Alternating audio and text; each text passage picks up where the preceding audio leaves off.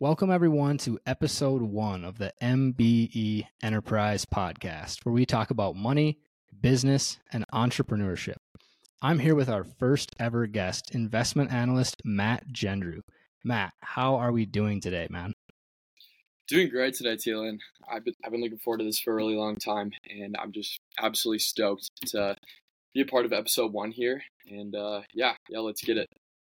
Dude, I can't tell you how excited I am, Matt. Um, and I just want to get it rolling right away here, honestly, with this first question. It's it's not a question directly related to making money, right? But it's actually talking about giving money, which is, can be just important, really. Um, Matt, how do you approach philanthropy and giving back to the community as your financial success naturally grows?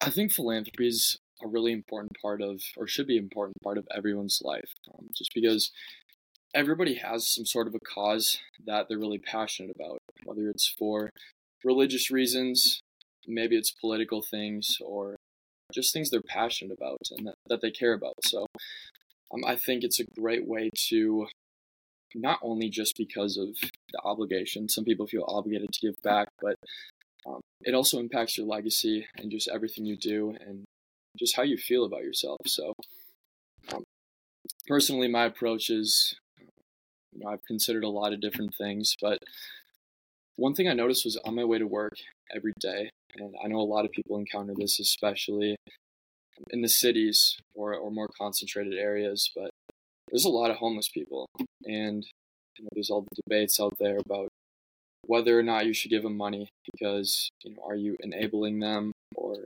making their life worse? But also with our current understanding now, it's not like it was, um, you know, even years ago. It's addiction is more of a disease than it is just a choice. You know, maybe they made a choice at some point in their lives if they are struggling with those kind of things, but that choice is well in the past, and so much of it is just mental health and that combined with a lot of other things where people don't know how to take advantage of the resources out there. So, um, yeah, what I decided to start doing was I don't even know if you'd call it an initiative, but I just went out and I got a bunch of McDonald's gift cards, and I also, you know, just keep my mind, keep my eye out on Facebook Marketplace for things like tents, stuff like that. And um, I've gotten in the habit of when I do see a homeless person, just stop and talk to them. And first, just ask them for their name and uh, what their what their prayer intentions are, and that's enough just to get them talking. You know, they feel they feel seen, they feel like a person, and they'll tell you they'll tell you a lot. Sometimes it'll be something totally wild, and sometimes it's something they wound up there because of something that could happen to you or I. And um, I think the the reason why I chose the McDonald's gift card is because you know that's a pretty direct. There's McDonald's everywhere, and uh, you know what it's going to. You know it's going to help them out, and uh, yeah, it might just brighten their day, making them feel seen. So that's just something in my life that's you know, it's really kind of helped me too. Just get me sort of grounded. And like you and I, Thielen, we've had lots of opportunity in our lives, and some people just don't get dealt as good of a hand of cards. So I think it's uh, great to just be aware and uh, in a good way that I like to that I like to help out. So no, that's honestly amazing. Like I'm thinking to myself right now, I feel like I just threw you a layup of a first question. Like I had no idea about that. I had no idea about that going in, and that's honestly so amazing what you're doing. I had no idea, but like I just can't even express it right now. That that's that's really awesome. I think that's something that everyone can learn from, right? Because I mean, not only is doing something like that, I, I love the part where you mentioned you talk to him, right? You start a conversation, like just getting to know someone can just brighten their day so much. And this isn't a psychology podcast, right? But getting into the psychology of addiction too, like you mentioned, a lot of times it's like a rabbit hole that you get down, like not a YouTube rabbit hole or whatever, like learning wise, but a bad rabbit hole you get down and it it can be a downward spiral real quick and it's hard to get out of. And like you mentioned, it could be one wrong move can change like everything. And yeah, you you mentioned you come from a pretty fortunate place. And I think a lot of people come from pretty fortunate places overall, and they kind of take it for granted sometimes, right? Like, well, like uh,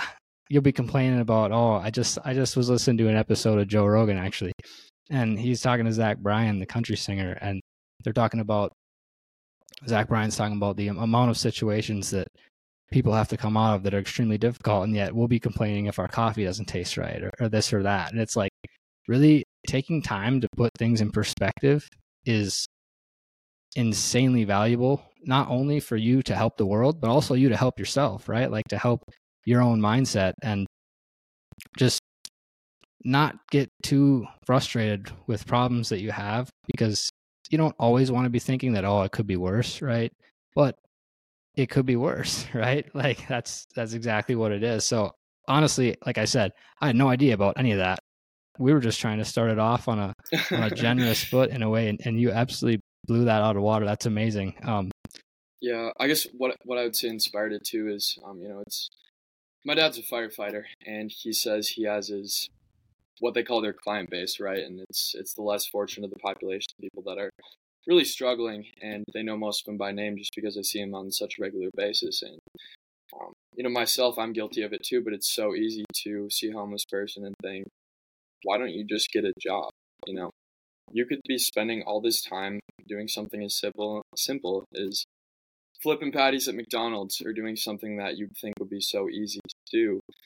But just the amount of mental health issues and just things that are going on in these people's lives is they can't. Like 90% of them could not, even if they really willed it. Like they just really can't. So um, that's kind of what inspired it. And some things that have came from these conversations have really, really impacted me. You know, like sometimes I'll ask him, you know, what are your prayer intentions? They'll tell me a few things and, and they'll say, well, what can I pray for for you? You know, like they genuinely, like they care, you know?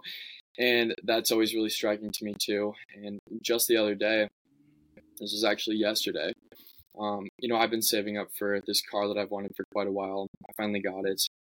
Um, and you know, it's, it's, a pretty kind of a, kind of a sporty looking car, you know. And so I pull up, give this girl a McDonald's gift card. You know, we're talking for a bit, and she says, "I like your car. Is that something you've always wanted?" And I was like, "Yeah, yeah, I have for a while." And she's like, "Oh, does it make you happy?" And I was like, yeah, you know, like it does. But um, after hearing what she just said, I said, you know, what can I pray for for you? She said, just pray that I'll live through tomorrow. And it, that really just struck me. It's like, look what I'm worried about.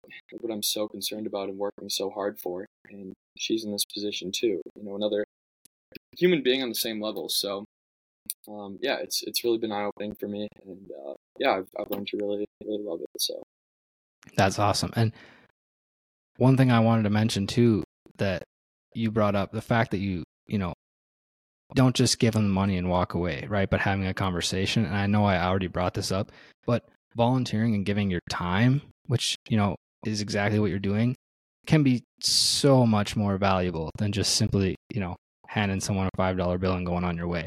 Like it, it's it's unbelievable the difference that makes, you know, and you could be changing people's lives, and that's honestly that's honestly amazing.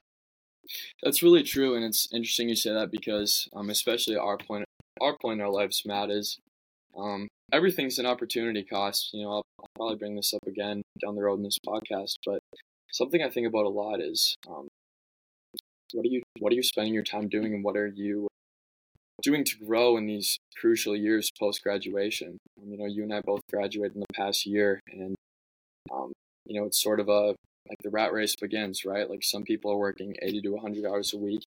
You know, in your free time, you better be reading self help books or or doing something in the gym, always to grow. And um, time is money. You know, like we, we have these opportunities too, and we we could be out making money. And it's you don't necessarily just have to. It's not about just setting aside 10%, whatever it is, of your paycheck to, to give to these good causes your time is just as valuable, um, if not more, and can be more impactful too. You know, just your personal touch, and you learn a lot more from it too. So that's um, that's another great form of philanthropy, um, if not financially. So. Yeah, no, that's very true, and and you like really it comes down to the fact that there's a lot more to life than just money, right? And it's it's easy to say that for anyone on the planet that has money, obviously, and not not even like I'm saying I'm rich, but I'm just saying like anyone that's mm-hmm. not struggling week to week or month to month, right? It's easy for people to say that and then other people to look at it and be like, it's all about this, right? But in reality, you know, have you ever read the book Man's Search for Meaning by Viktor Frankl? I can't say I've heard of it. No. Uh, highly recommend. Um, it's about you know essentially a person's experience in Auschwitz and their mindset and how they you know came out of it. Um, but that's just something right there that it can give you a whole new perspective on on just life. And then when you're thinking about like, you know, I'm just grinding, I'm grinding 12 hours a day. All I'm trying to do is make money 14 hours, 16 hours. Like I'm sleeping the bare minimum. I'm doing everything the bare minimum and I just want to make money.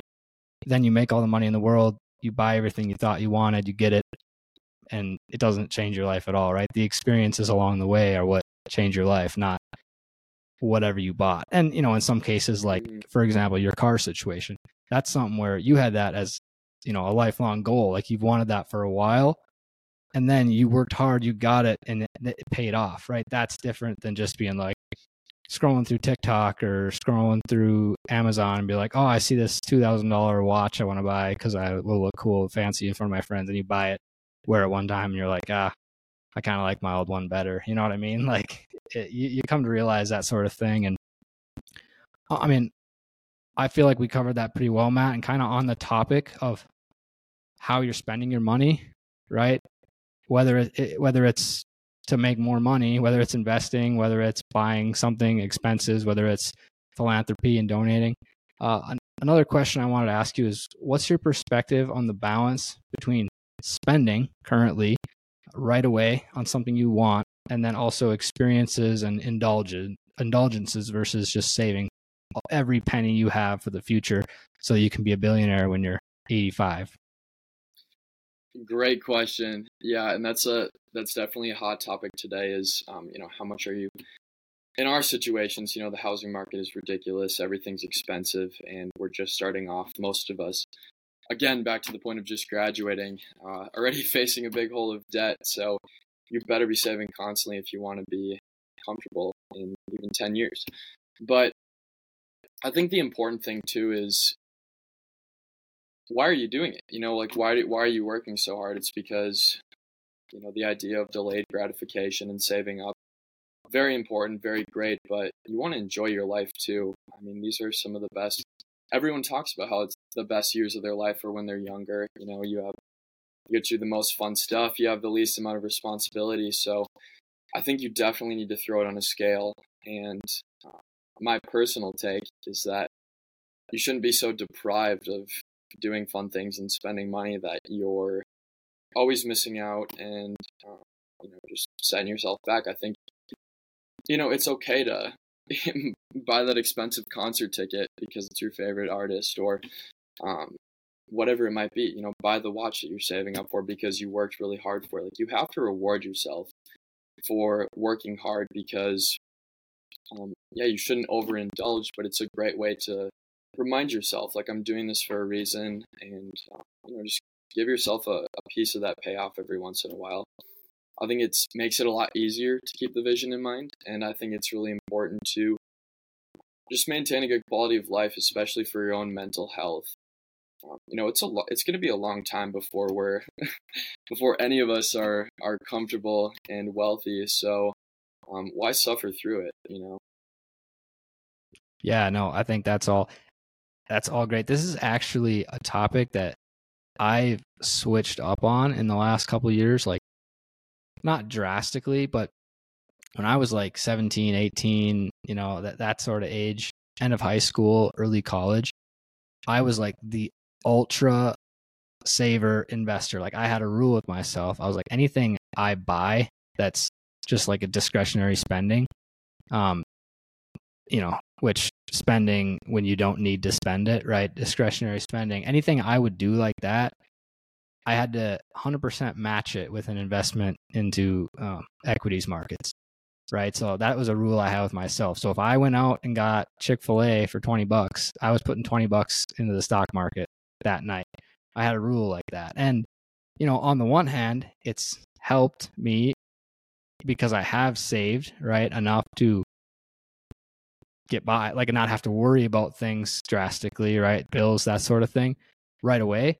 But at the same time, I missed out on a lot of stuff because I'd be like, I don't want to buy that. Like I'm gonna have to if I buy that, I'm gonna spend have to spend another say it's a four hundred dollar concert ticket or something insane, right? that would be awesome. Well, I'm to have to spend $400 investing it. And it's actually costing me 800 So there's blessings of it in that it allowed me to save and I was disciplined and diligent about it. But I also messed out on some things. And over the last like year, I would say I kind of had a mindset shift on that from, you know, my original mindset was I want to invest as much as possible because I want to retire by 25, right? That's always been my goal. And I want to I want to clarify this. When I say retire, I do not mean sitting on a beach doing absolutely nothing or just, you know, literally doing nothing. No.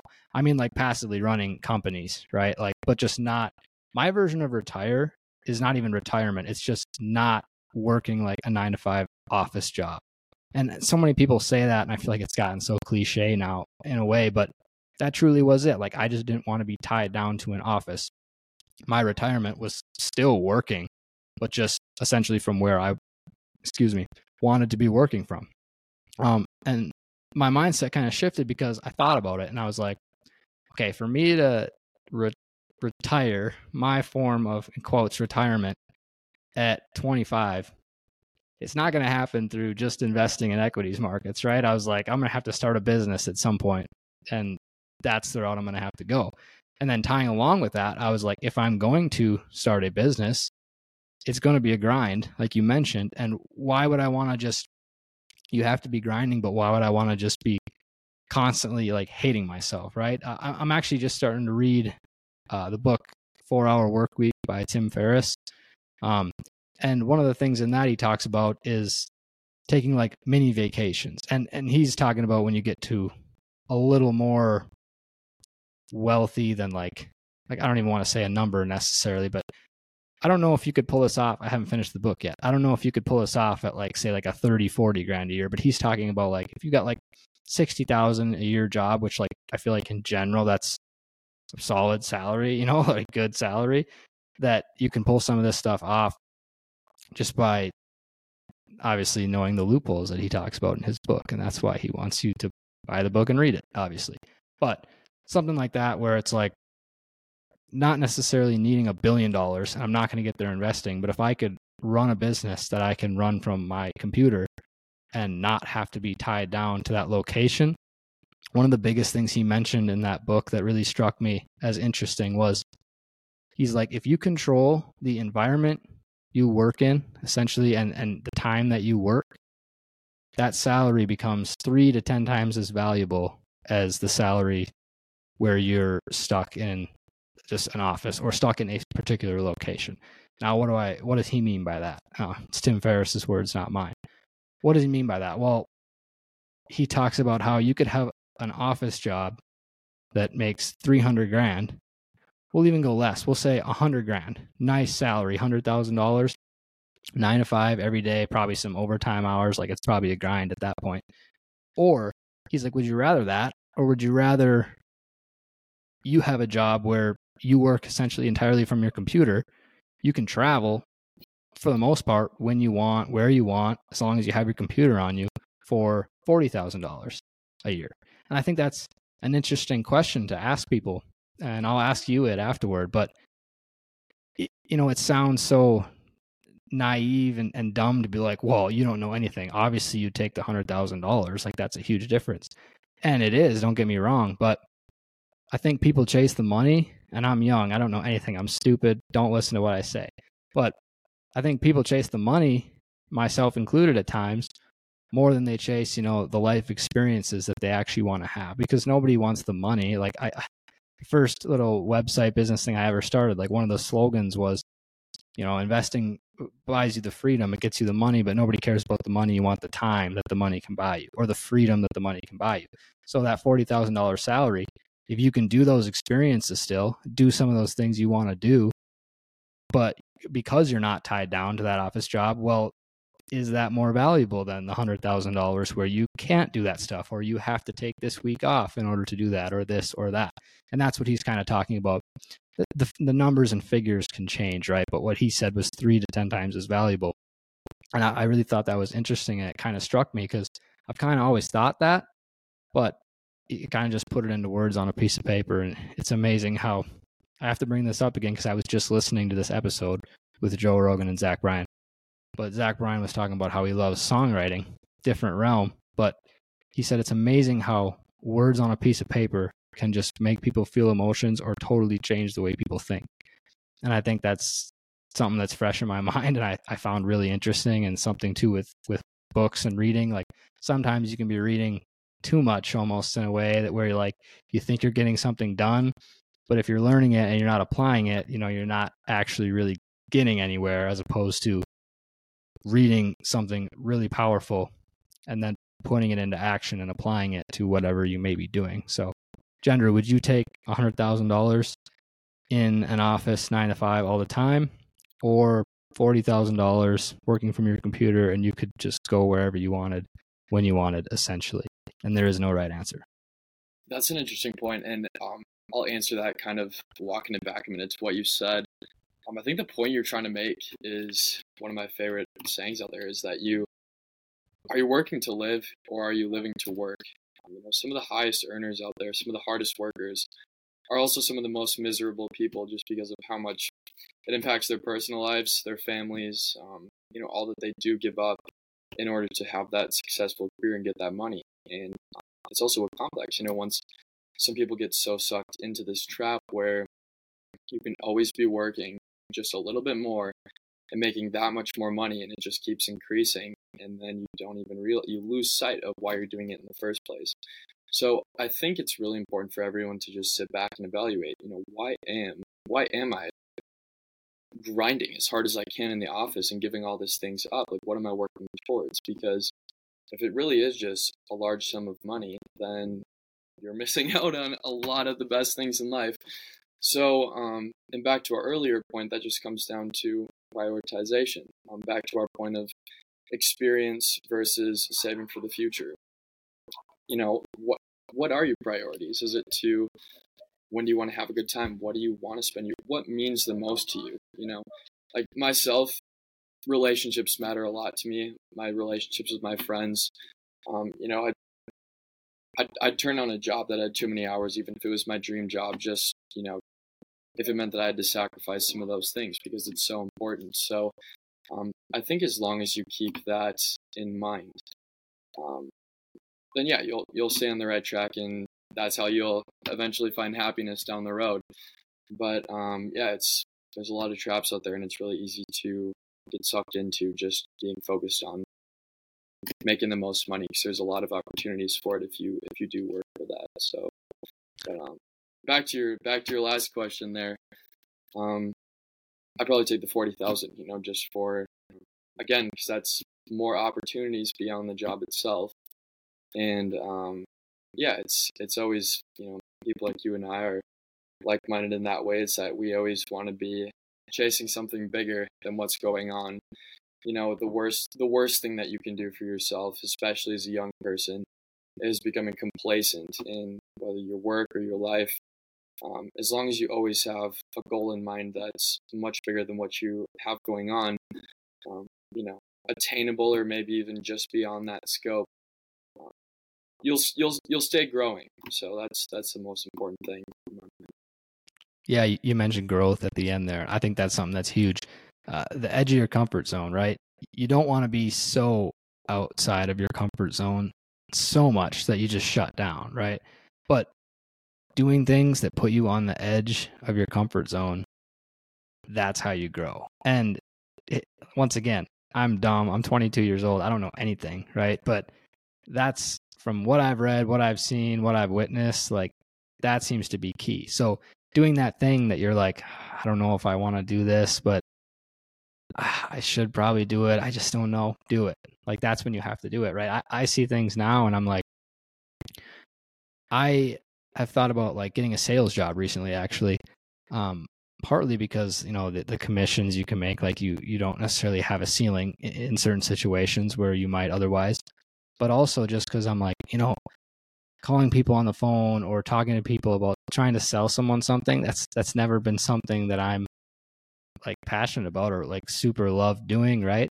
But i've gotten to the point now that because that's how i feel i'm like i have to do that now because if i'm going to have a business like sales is such a huge aspect that is that is business. Like in a lot of ways you can have the best product ever you can have the best service of all time but if you can't sell it to anyone you're not making any money. Like that's how it works.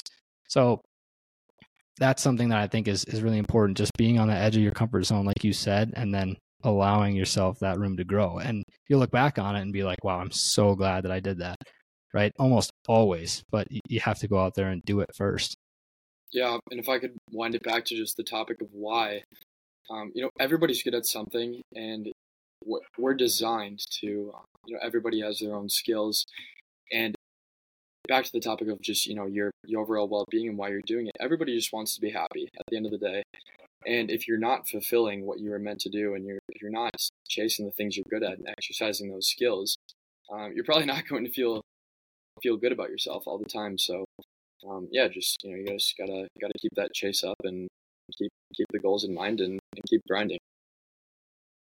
Very true, very true. And moving on a little bit here, earlier you mentioned something about debt, and another question that I wanted to ask you was, is what's your perspective on the role of debt in business and personal finance? And those are two things. So we'll probably tackle those separately. And then how do you manage it effectively? So Matt, let's let's start with personal finance since we're kind of on that topic. And then we're going to shift in a little more to business topics here. Yeah, um, that's that's a whopper of a question because it's always a gamble. The biggest the biggest roll of the dice that any any young adult takes, you know, you and I just did is uh, your your college degree. You know, it's unless you have somebody who's paying for it for you, you're going to be in a pretty significant amount of debt to go to a good school. Even if you have good grades and earn those scholarships, you're still going to end up in, in a pretty big hole after you graduate. But, you know, you look at the statistics, you know, the average person with a degree makes, I don't know the exact number, but it's, it's a couple million on average more than the person without. So it is, it's, in a way, it's a long term investment just to your own career. And that's without starting your own business. That's just for being in the regular workforce. But so I think that's, you know, you just, again, you have to look at your goals. Like if that's something that you know that you can follow through with and do, by all means do it. If you don't, you'll be shorting yourself. Um, but then, you know, what you mentioned about business, that's a whole different ballpark. Like you and I with, with our business, Circular Sands, um, you know, just a, just a little a brief little summary of it here. You know, Matt and I we we've been working on this business of converting recyclable glass back into sand and then putting it in golf course bunkers to uh, take the place of natural sand. That's you know, a it's at a shortage right now in our product. We think it's more sustainable, higher performing, totally customizable. Um, you know, we think it's a great idea, but it's it's still in the works and we're grinding on it. But our biggest challenge right now is that okay, if we want to build this warehouse and really pursue this idea, well, you know, we'll be looking for half a million dollars in funding, and you know, we can we can back it up with stats. We can pitch it to people. Maybe we can get that funding, but assuming we'd be wanting to take on a certain amount amount of that debt for ourselves just to avoid giving away equity in the future, well, I mean, that's terrifying, you know, because you look at what can happen if it doesn't work out, and it's such a big jump. Like, we're taking the blue ocean strategy. This is a thing that's not out there. Uh, we're we're going to be first to market. So, you know, it's easy for your mind to race. Why isn't this being done already? Surely someone's thought of this. Um, why did it fail? What aren't we seeing? And maybe we're right. Maybe we're right, and it'll make us into multimillionaires, maybe billionaires. But if we're wrong, if we're wrong, then uh, our lives will be a heck of a lot more difficult for years to come than they are now, and it'll be a major setback. But um, so it's unique for everybody that's facing that. You know, you at the end of the day, you got to work as hard as you can to find the best data, and you just got to throw it on the scale. But that's part of the jump, though, Matt. You know, that's if it was easy, everybody would be doing it. You know, everybody would have their own business, but it's not, and it's it's terrifying. And um, if you can get over that and take that jump, that's why people are rewarded so significantly with, you know, all the success and money because um, it's really hard to do, and and few people can achieve it. Who knows? You know, maybe we will, maybe we won't. But uh, people who people who have the entrepreneurial mindset and just love running towards the sun constantly after one thing or another. It's it's part of the chase and it's fun. But um, yeah, can't say it's can't say it's not a little daunting, for sure. For sure, yeah. I think you hit the nail on the head right there. Actually, when you mentioned kind of the entrepreneurial mindset, right? You got to fall in love with the game. You can't fall in love with what you think the outcome is going to be. And it's it's a similar lesson, like in general, to just life, right? You you chase the experiences, you chase the freedom that money can give you. You don't chase the actual money itself. Like money is just a vehicle, right, to get you from whether it's point A to point B or whatever it may be. In that same way, like entrepreneurship, the game is what you have to fall in love with. If you fall in love with, oh, we're going to be millionaires, we're going to do this and that, it's all everything's going to work perfectly. Like a, you'll lose sight of obstacles that are potentially going to come. You know, you'll get too optimistic. This, that, the other thing. B, when you run into issues, you'll get overly pessimistic, and you'll be like, oh, it's never going to work. I got to start something new. Um, all that in general and, and really is it has to be the game that you enjoy and once again i feel like all this sounds so cliche because people talk about it so much now the game you know this or that but it that is what it is. Like if you're not in love with that like i think about it now and i'm like why did i want to start this podcast? Like part of it was networking and just connecting with people i know and and and listening learning. That was a big reason too just learning from some of the smartest brightest minds of business that I know. I can't think of a better way to just besides obviously just calling them up on the phone, but I'm like, oh, I could document it. I could look back on our conversations and learn from them even more. So learning and networking, big aspect of it. But I'm like, it's a podcast. Like I've never been interested in the software, you know, the the volume or video editing that goes into podcasting or like content creation in general. Like when it first got big, I was one of those people who would just roast TikTokers. I'd be like, what are you doing? You're dancing in front of a camera? Like, and obviously this isn't that, but at the same time, it's, it's understanding that content creation, whether they understood it or not, that's like the future, right? That it's the present. And it's, I'm sure it has a large place in the future too. And so I'm like, well, if I really love the game, like, and I'm not straight up building a brick and mortar business buying you know buying a piece of land and, and, and, property and putting up a building and selling something directly. Like if i'm not doing that well the future is online. The present the present is online. We're seeing it across the country as far as like decreases in brick and mortar sales everywhere and upticks in online sales also everywhere. So like it's literally not even the future. It is the present. And someone like me i was clearly behind the scenes starting this podcast now. Should have started it back in 2020 um, but you know, I'm, I'm finally doing it now, and I started a couple along the way, but this one was the one that really felt like this is right, like this is what I want to do, and these are the people I really want to talk to, and I think I can learn from. And so that's that's kind of the big reason. But just circling back around, classic business term right there. Circling back around to what I started this with, just falling in love with the game. And I'm like, I don't love video editing. I don't love photo editing. I don't like the software behind the sound of a podcast, making sure stuff's right. Like, I'm new to this. I just want to talk to these guys. But if I'm going to do that, I have to do this, and that the work is my vehicle to get to where I eventually want to go. And so there's work that needs to be done, and I will do it. That's kind of the mindset I've taken with it. Something I think is really underestimated or underappreciated in the entrepreneurial experience is just um, the power of failure. You know, you got to learn to you almost got to learn to like the taste of your own blood, right? Um, the only the only true failure that comes is when you give up on something. But if you just keep pursuing it and you keep getting knocked down, well, that's when you learn the most. You're going to learn more than you'll ever learn in, in any class or especially through constant success because learning what not to do is going to teach you so many more lessons than, than anything else. And um, even if you fail, like pursuing something, you're still going to have great success through just networking, the people you'll meet, um, you know, building the financial models that you did, you know, building building the whole business model. You're going to learn so much, and getting knocked down for that failure is just going to make you better equipped for the next idea that might have more potential to go. So, um, and that's you got to enjoy that too, right? you gotta you gotta enjoy the the downsides of it too, because that's where you really you really do learn the most, and that's what you and I have learned too in our experiences. Is you know both of us have had several entrepreneurial, uh, you know, ventures that um, maybe we're still working on them. Maybe they have potential. Some of them don't. Some of them flopped. But um, thank God for every one of them, though.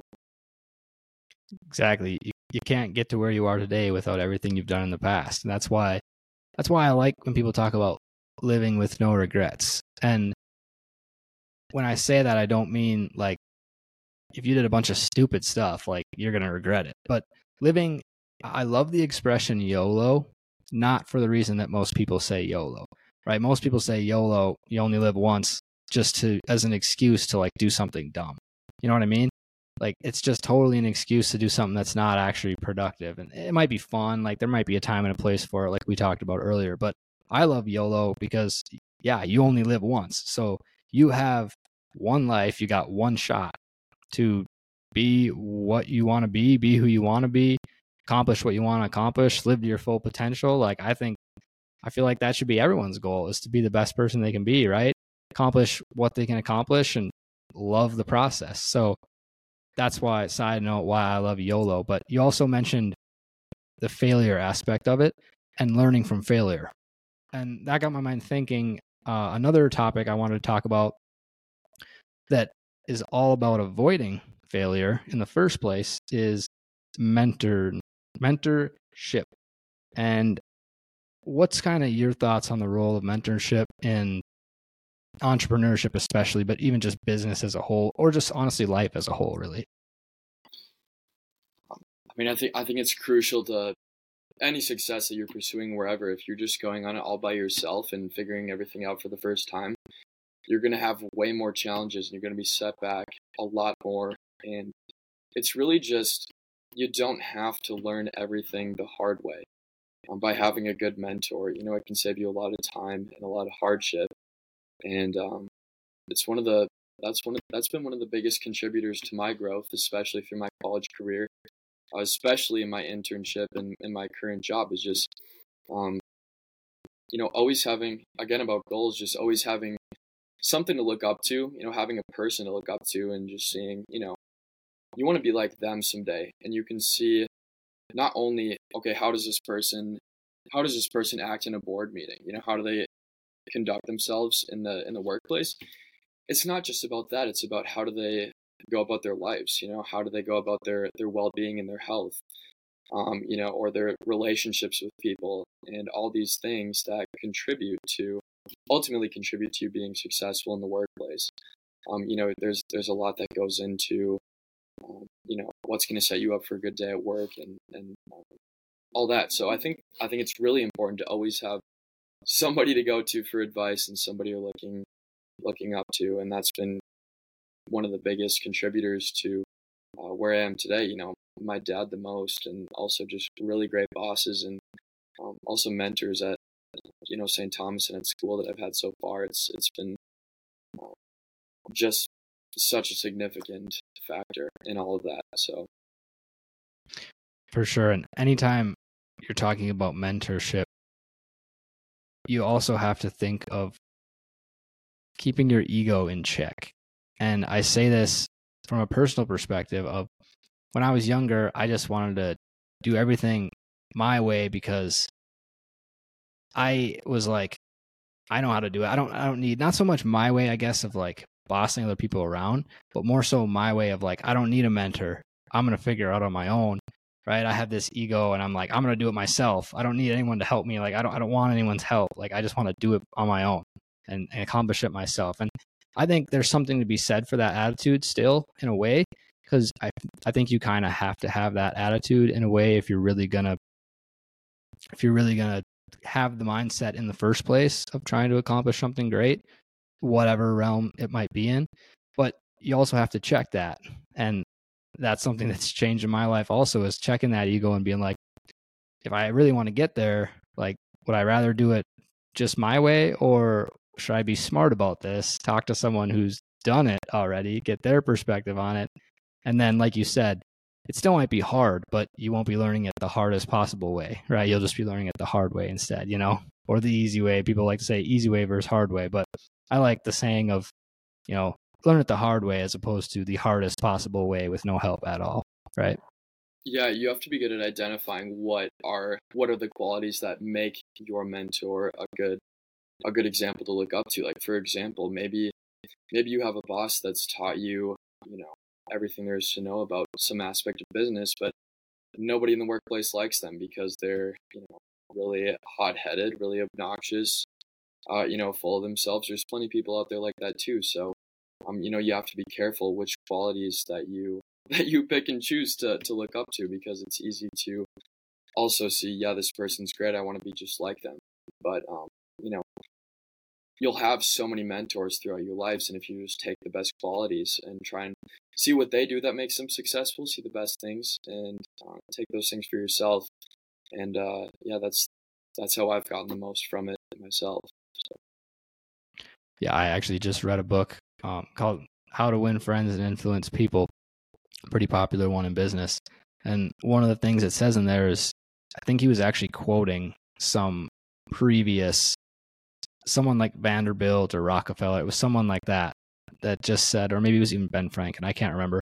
And it was something about there's something to be learned. Everyone has something you can learn from them, right? Everyone is an expert in something, and everyone knows ha- at least one thing, probably a lot more than one thing, better than you do. So there is something to be learned from everyone. And I think that's a huge thing too of just going and, and talking to anyone on the street be like, this person knows something more than me. Like, I can have this big ego. I could be making $20 million, $400 million a year. They could be working at McDonald's. And there's a handful of stuff, probably a lot more than that, that they know way better than I do and that I can learn from them. And just having that mindset of always wanting to learn and always wanting to improve really also ties into that entrepreneurial mindset in general because it's all about learning. That that is entrepreneurship, right? Entrepreneurship is a synonym for problem solving is what I like to say because that's all you're ever doing is problem solving. So just knowing that you can learn something from everyone and then finding a mentor you can learn exactly what you need to be learning at that time or at least very close to it can be absolutely crucial to the development and probably is absolutely crucial to the development of almost everyone who's ever become extremely successful as far as business and entrepreneurship goes. And tying in along the lines of mentorship as well, I have another question, and it's what was the most impactful lesson a mentor taught you and why in particular? Yeah, I'd have to say, uh, you know, in my internship, I learned this was during um, a sales role. I was doing some sales and some hiring, but my boss told me, you know, you don't you don't really know what you're doing at first, you know, especially when you were dealing with people who are you know really high positions or you're hiring somebody for a high position or, or trying to sell some really big product. It's it's it's daunting. You know, you almost feel like you you're not supposed to be doing it um, because it's so new and you don't know as much as you feel like you should. But um, one rule that I've always held to be steadfast is just always stay in the driver's seat. Just remember that you're always in control.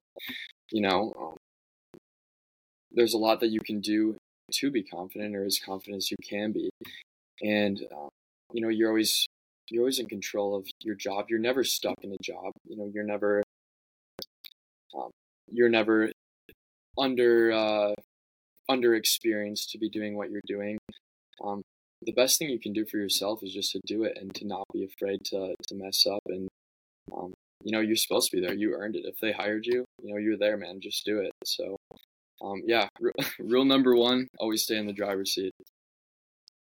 I like it. Confidence is absolutely key. I mean, it's been proven time and time again in, in thousands of different ways, right? But confidence, they talk about it all the time, and it gets, I think it gets, I think growing up too and being taught to be humble at times is almost conflating the idea of not having confidence, if you know what I mean. Like being too humble, you always want to be humble and gracious, uh, you know, a gracious winner and a gracious loser, obviously, right? But being so humble to the point that you take a back seat to everyone else because you're like, oh, you just do you.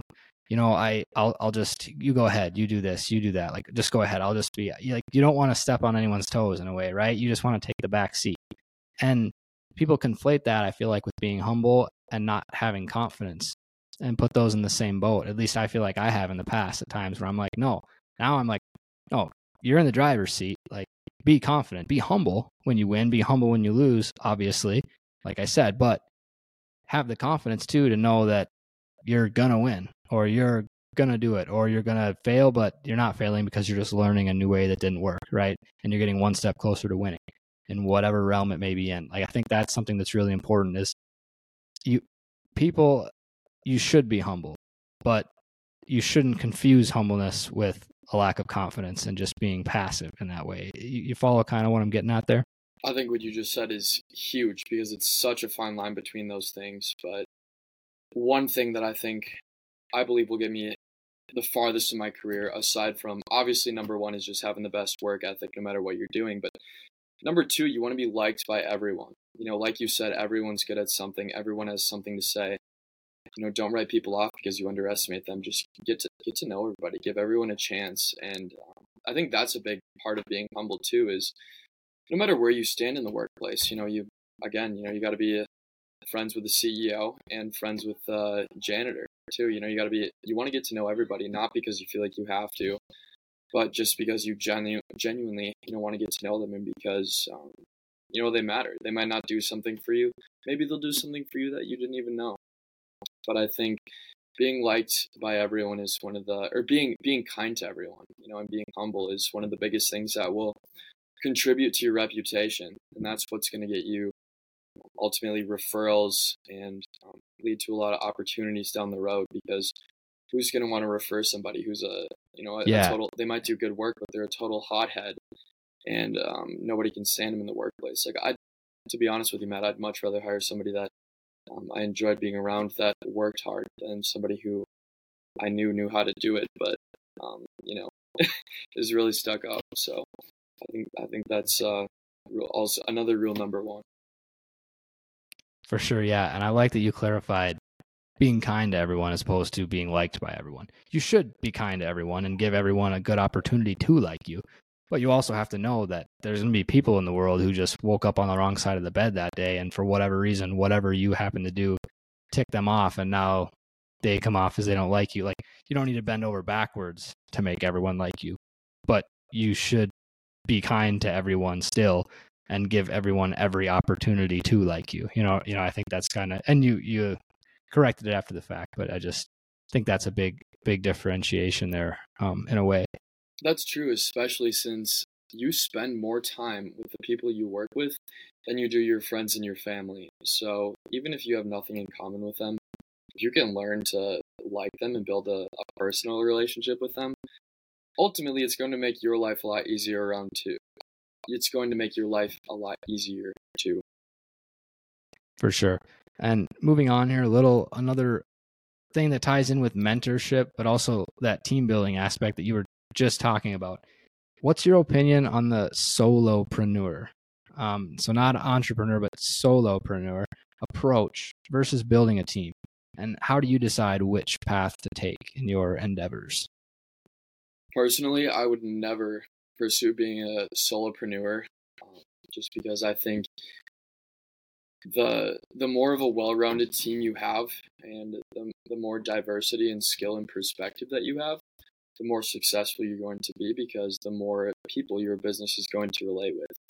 Um, you know, I, I can say this myself, like Matt, when our when our business started up, um, you know, I started as a senior project in one of my classes, and it was a constant struggle just trying to keep up and moving it move it along at a sufficient rate, especially in areas that I wasn't as skilled in as the ones that I was passionate about. But um, you know, after that first project, when you and um, our other associate Ben joined our team, you know, you two both also have your own unique set of skills, and we, when we can all apply those to what we're best at, it's it's incomparable the difference at the rate that you truck along and ultimately what's your goal? Do you want to be the solo owner of a 20 30 million dollar business? Or would you rather be a minor owner in the same business that could get up to you know three to five hundred million dollars?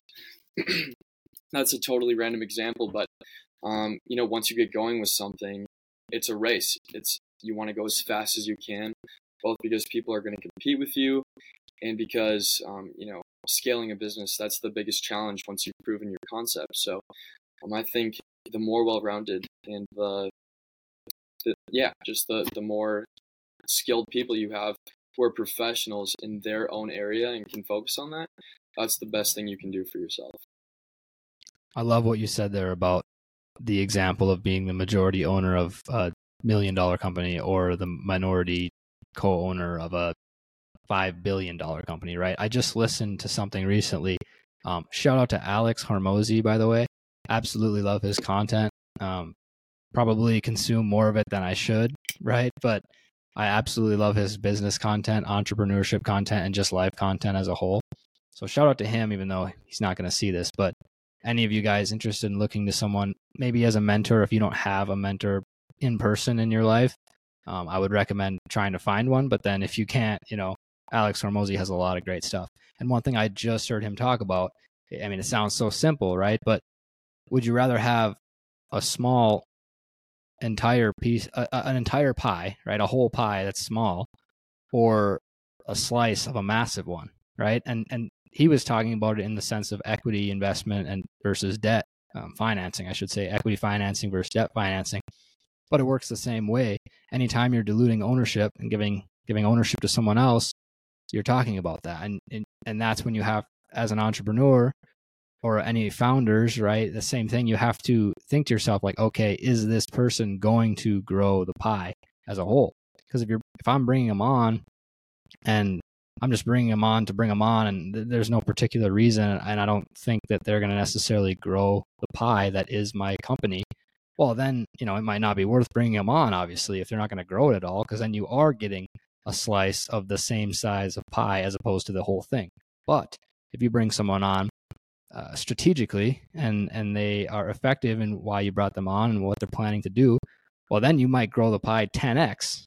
And if you just split the pie in two, but you grew it 10x, I'll take those numbers every day, right? If I'm an entrepreneur, if I'm a founder. So yeah, I think it's it's key. Solopreneur is interesting because I feel like a lot of things maybe start that way, just that initial grind. Like someone has to have the passion, you know. Like you could say you started out that way still, but you always get to a point where you need a team at least a, a, guy another or a girl you know you need someone else right to help you but eventually if it gets big enough you're going to need that team you you won't be able to do it by yourself and i think that ties back into what we were talking about of being a likable person is going to help you build that team and grow that team much more effectively and then also quickly quickly as well because like you mentioned speed is also the name of the game in business right it's that is everything. You can be first to market, for example, our potential idea, but if, if you're first to market and you don't act on it, doesn't matter that you were first to market, right? The, the advantage of first to market is is the speed that you go with it once you're there. So getting to the top, another thing that I heard from Hormozi, getting to the top is, you know, relatively easy compared to staying on top. And that's what really sets sets companies apart for sure. Yeah, yeah, absolutely. And um, yeah, like back to our last note, like just the stuff that especially, um, you know, again, you and Ben being my partners, uh, you know, you both are just so good at what you do. It's like I, I see, you know, your work, and it's like, yeah, I, I don't even know how long it would have taken me to do that, and nor do I even know if I could. So, um, yeah, it's it's been great, and uh, you know, it's like you guys are just as engulfed in this idea now as me, and it's you know, I think something you and I were just talking about the other day is how lonely it can be, you know, being an entrepreneur because of the grind that it requires, you know, and the, the amount of sacrifice, you know, what you have to give up, um, especially time with your friends or just, uh, you know, things you like to do. Again, it's about the delayed gratification and working towards something much bigger than what you're doing now. So, especially when you're doing that with a team too, it's you don't have to sit there and, and motivate yourself. You know, there's people doing the same thing with you. And when you're working towards a goal as a team it's so much more empowering and, and motivating. And uh, you know you hype each other up and you talk about what it's going to look like in 10 years. And uh, you know sometimes whenever i whenever i'm feeling you know having doubts or you know whatever it is or just uh, down bad you know hitting a wall it's all it takes is a call to one of you guys and i'm just ready to run through a brick wall again so that's another um, phenomenal part of it that uh, people also don't consider as much. For sure. I, I totally agree. I can't tell you the number of times that I've been like, ah, is this going to, you know, is this going to do this or is this going to do that? Or the flip side, I'm so excited about something that then I have to call one of you or one of you guys call me. We talk about it. It's like, all right, you know, keep your emotions in check a little bit, right? We don't want to get overly optimistic. We don't want to get overly pessimistic. Um, I think that's really important with a team too. And they can, if you have the right team, of course, you know, they can help you a ton in that aspect. And uh, kind of tying right into this, and, and just a short answer, Matt. Um, what are some things you do? How do you manage the work life balance that comes and often becomes a challenge for entrepreneurs that are deeply invested in their ventures? Yeah, that's. I mean, that's a pretty easy answer. Just again, comes down to prioritization. You know, I I know what's going to get what's required. Like I start the week out by just mapping out how much time do I need to do I think I need to do the work that I want to do. You know, which days can I afford to stay late in the office? You know, which days will I have open to work on our business, and then you know after that it's okay. I want to get in the gym at least two to three times this week, uh, and then also you know what's going on with my friends. So it's easy to map out the week ahead of the time and just you know if you have if you have more free time i like to overestimate a bit what's how much the workload is going to be. And then uh, yeah you know you just fill in your free time with fun stuff and prioritize the the bigger events the social events and stuff like that too.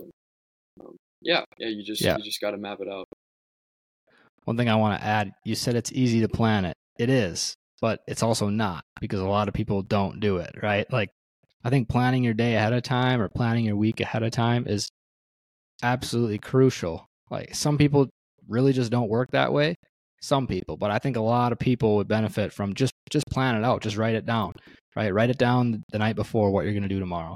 Uh, set your clothes out the night before for what you're going to wear tomorrow. And you don't have to waste that time. You don't have to spend any time just thinking or getting in your own head about oh do i want to do this or that? You know and it gets it gets down to wasting time really right? Like planning things out in advance is not hard like you said. But it is crucial and a lot of people don't do it because it's just it is hard. Like it's not hard but it is because you have to do it. Mentally it's more challenging than it is physically. And, yeah it's just about you know you got just got to commit and build up those mental calluses you know? There might be a last minute plan. Oh your buddies say oh you know do you want to go you know, for beers after work today, but you knew, you've known since it's Friday, you've known since Monday that you were going to go to the gym on Friday because it was one of the two, two days this week that you could. And, you know, you're going to see them again the next day. It's okay. You got to commit to it because if you can't keep your commitments, then you're just going to doubt yourself more in the future. So the more that you can just follow through with that, uh, the more you're going to believe in the future that you'll be able to accomplish the things that you want to. You know, David Goggins talks a lot about that, especially. He's he's you know again listening to him will get you ready to run a lap around the world after one of his podcasts. But he, uh, yeah, it's just about committing, following through, and and just those mental calluses. You know, when you don't want to do something, that's the best time to do it. Because good, if you don't want to do it, you're going to anyways, and then you also get that reinforcement that you know darn right i'm gonna i'm gonna do this because you did and then you know when you start seeing a return it's one of the most gratifying things. And it builds your confidence for the future too right? And i love that you brought up goggins because that idea of you controlling your mind as opposed to being controlled by your mind right? Oh i really don't want to do it. I don't i set my alarm. I said i was going to wake up at this time and i'm tired. I don't want to do it. Go back to bed controlled by your mind, right? No. I said I was going to wake up at this time. My alarm went off. I am going to do it. I'm, I know I'm going to be tired. And that comes with preparation too, right? That's, I think, an underrated aspect. You, you have to prepare for that. You have to be like, okay, I, I need to get up at 5.30 tomorrow to get the work done that I need to get done, whether it's a homework assignment for school or whether it's a massive business project, right? Or whether it's just anything. Okay, I need to get up at 5:30 and I don't usually get up that early. I have to prepare my mind and know that when I wake up, I'm going to make excuses in my head and be like, oh, I'm tired, I'm this, I'm that, I don't want to do it. Like you have to know that's coming and that comes with preparation. And I think that's something that a lot of the people that talk about, you know, just just do it or just do this, do that, they they don't bring up as much. And once again, not like I'm some genius or anything at all, but I think something that is helpful is that preparation of like, okay, I know it's going to be hard. I'm expecting that. And that's why I need to do it right? And the last thing I kind of want to talk about, there's two kind of similar questions, Matt, but they tie together well. Um, the first one, in an age of increasing automation, right? We're seeing automation everywhere, AI everywhere.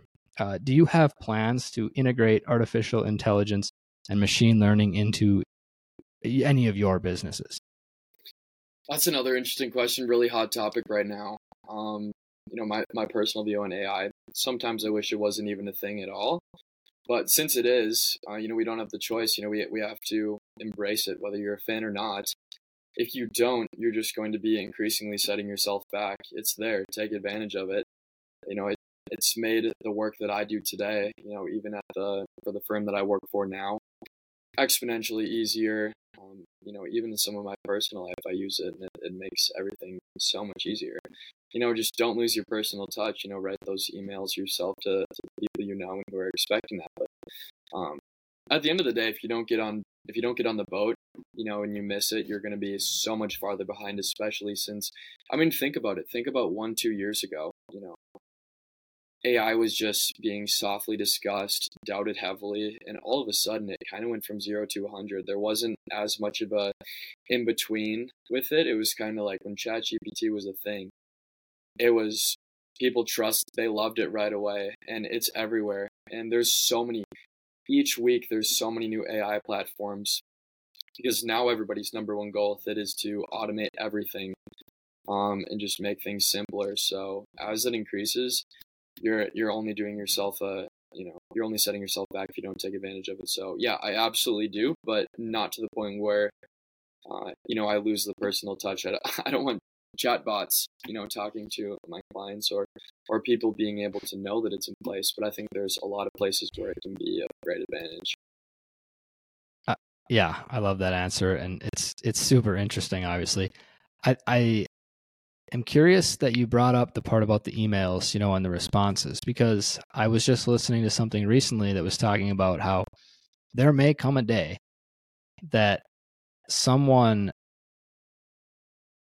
calls and the the person on the other end picks up calls customer service the person on the other end picks up and the original caller says hi am i talking to a human or a robot? And the customer service agent says this is a robot. And the caller is like thank goodness because that now i know i'm going to get my question answered in the most efficient manner possible.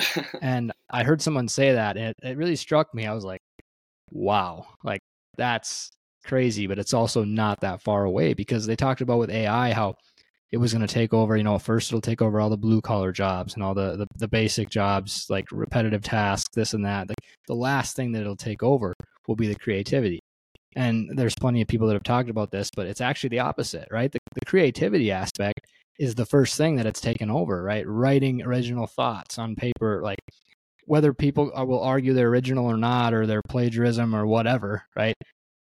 They are essentially original thoughts for for the purpose that they're being used for. So those creative aspects, drawing pictures, like you, I can do a little sketch on. I think it's Adobe Fly, Adobe Firefly beta version. I can do a little sketch and then like draw some green on the ground and a blue line through it. And then I can tap on the green and it'll bring up all sorts of different grasses that I can fill that in with. And then I'll tap on the blue, all sorts of different rivers. Like it knows exactly what I'm drawing and can make a real life image out of it.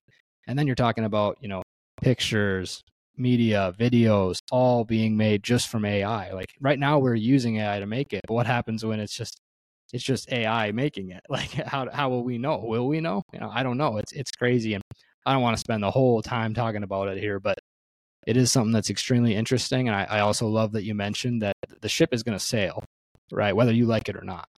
I, I personally, I think a lot of things would be not simpler in terms of getting them done, but simpler in terms of I think life would just be a lot simpler if, if I guess if you didn't have innovation ever, you could argue that. But if you didn't, if we didn't have AI, it'd probably be a lot simpler just knowing where to go or knowing what the future holds, right? But that's part of the beauty of life. You never know what the future holds, and it's it's going that way. Like it, all signs point toward that it's going that way. So you either hop on the ship now and and try and better yourself with it, or you will probably spend a lot of time complaining about it in the future because you didn't take advantage of it. And that's, I mean, I use AI on this podcast.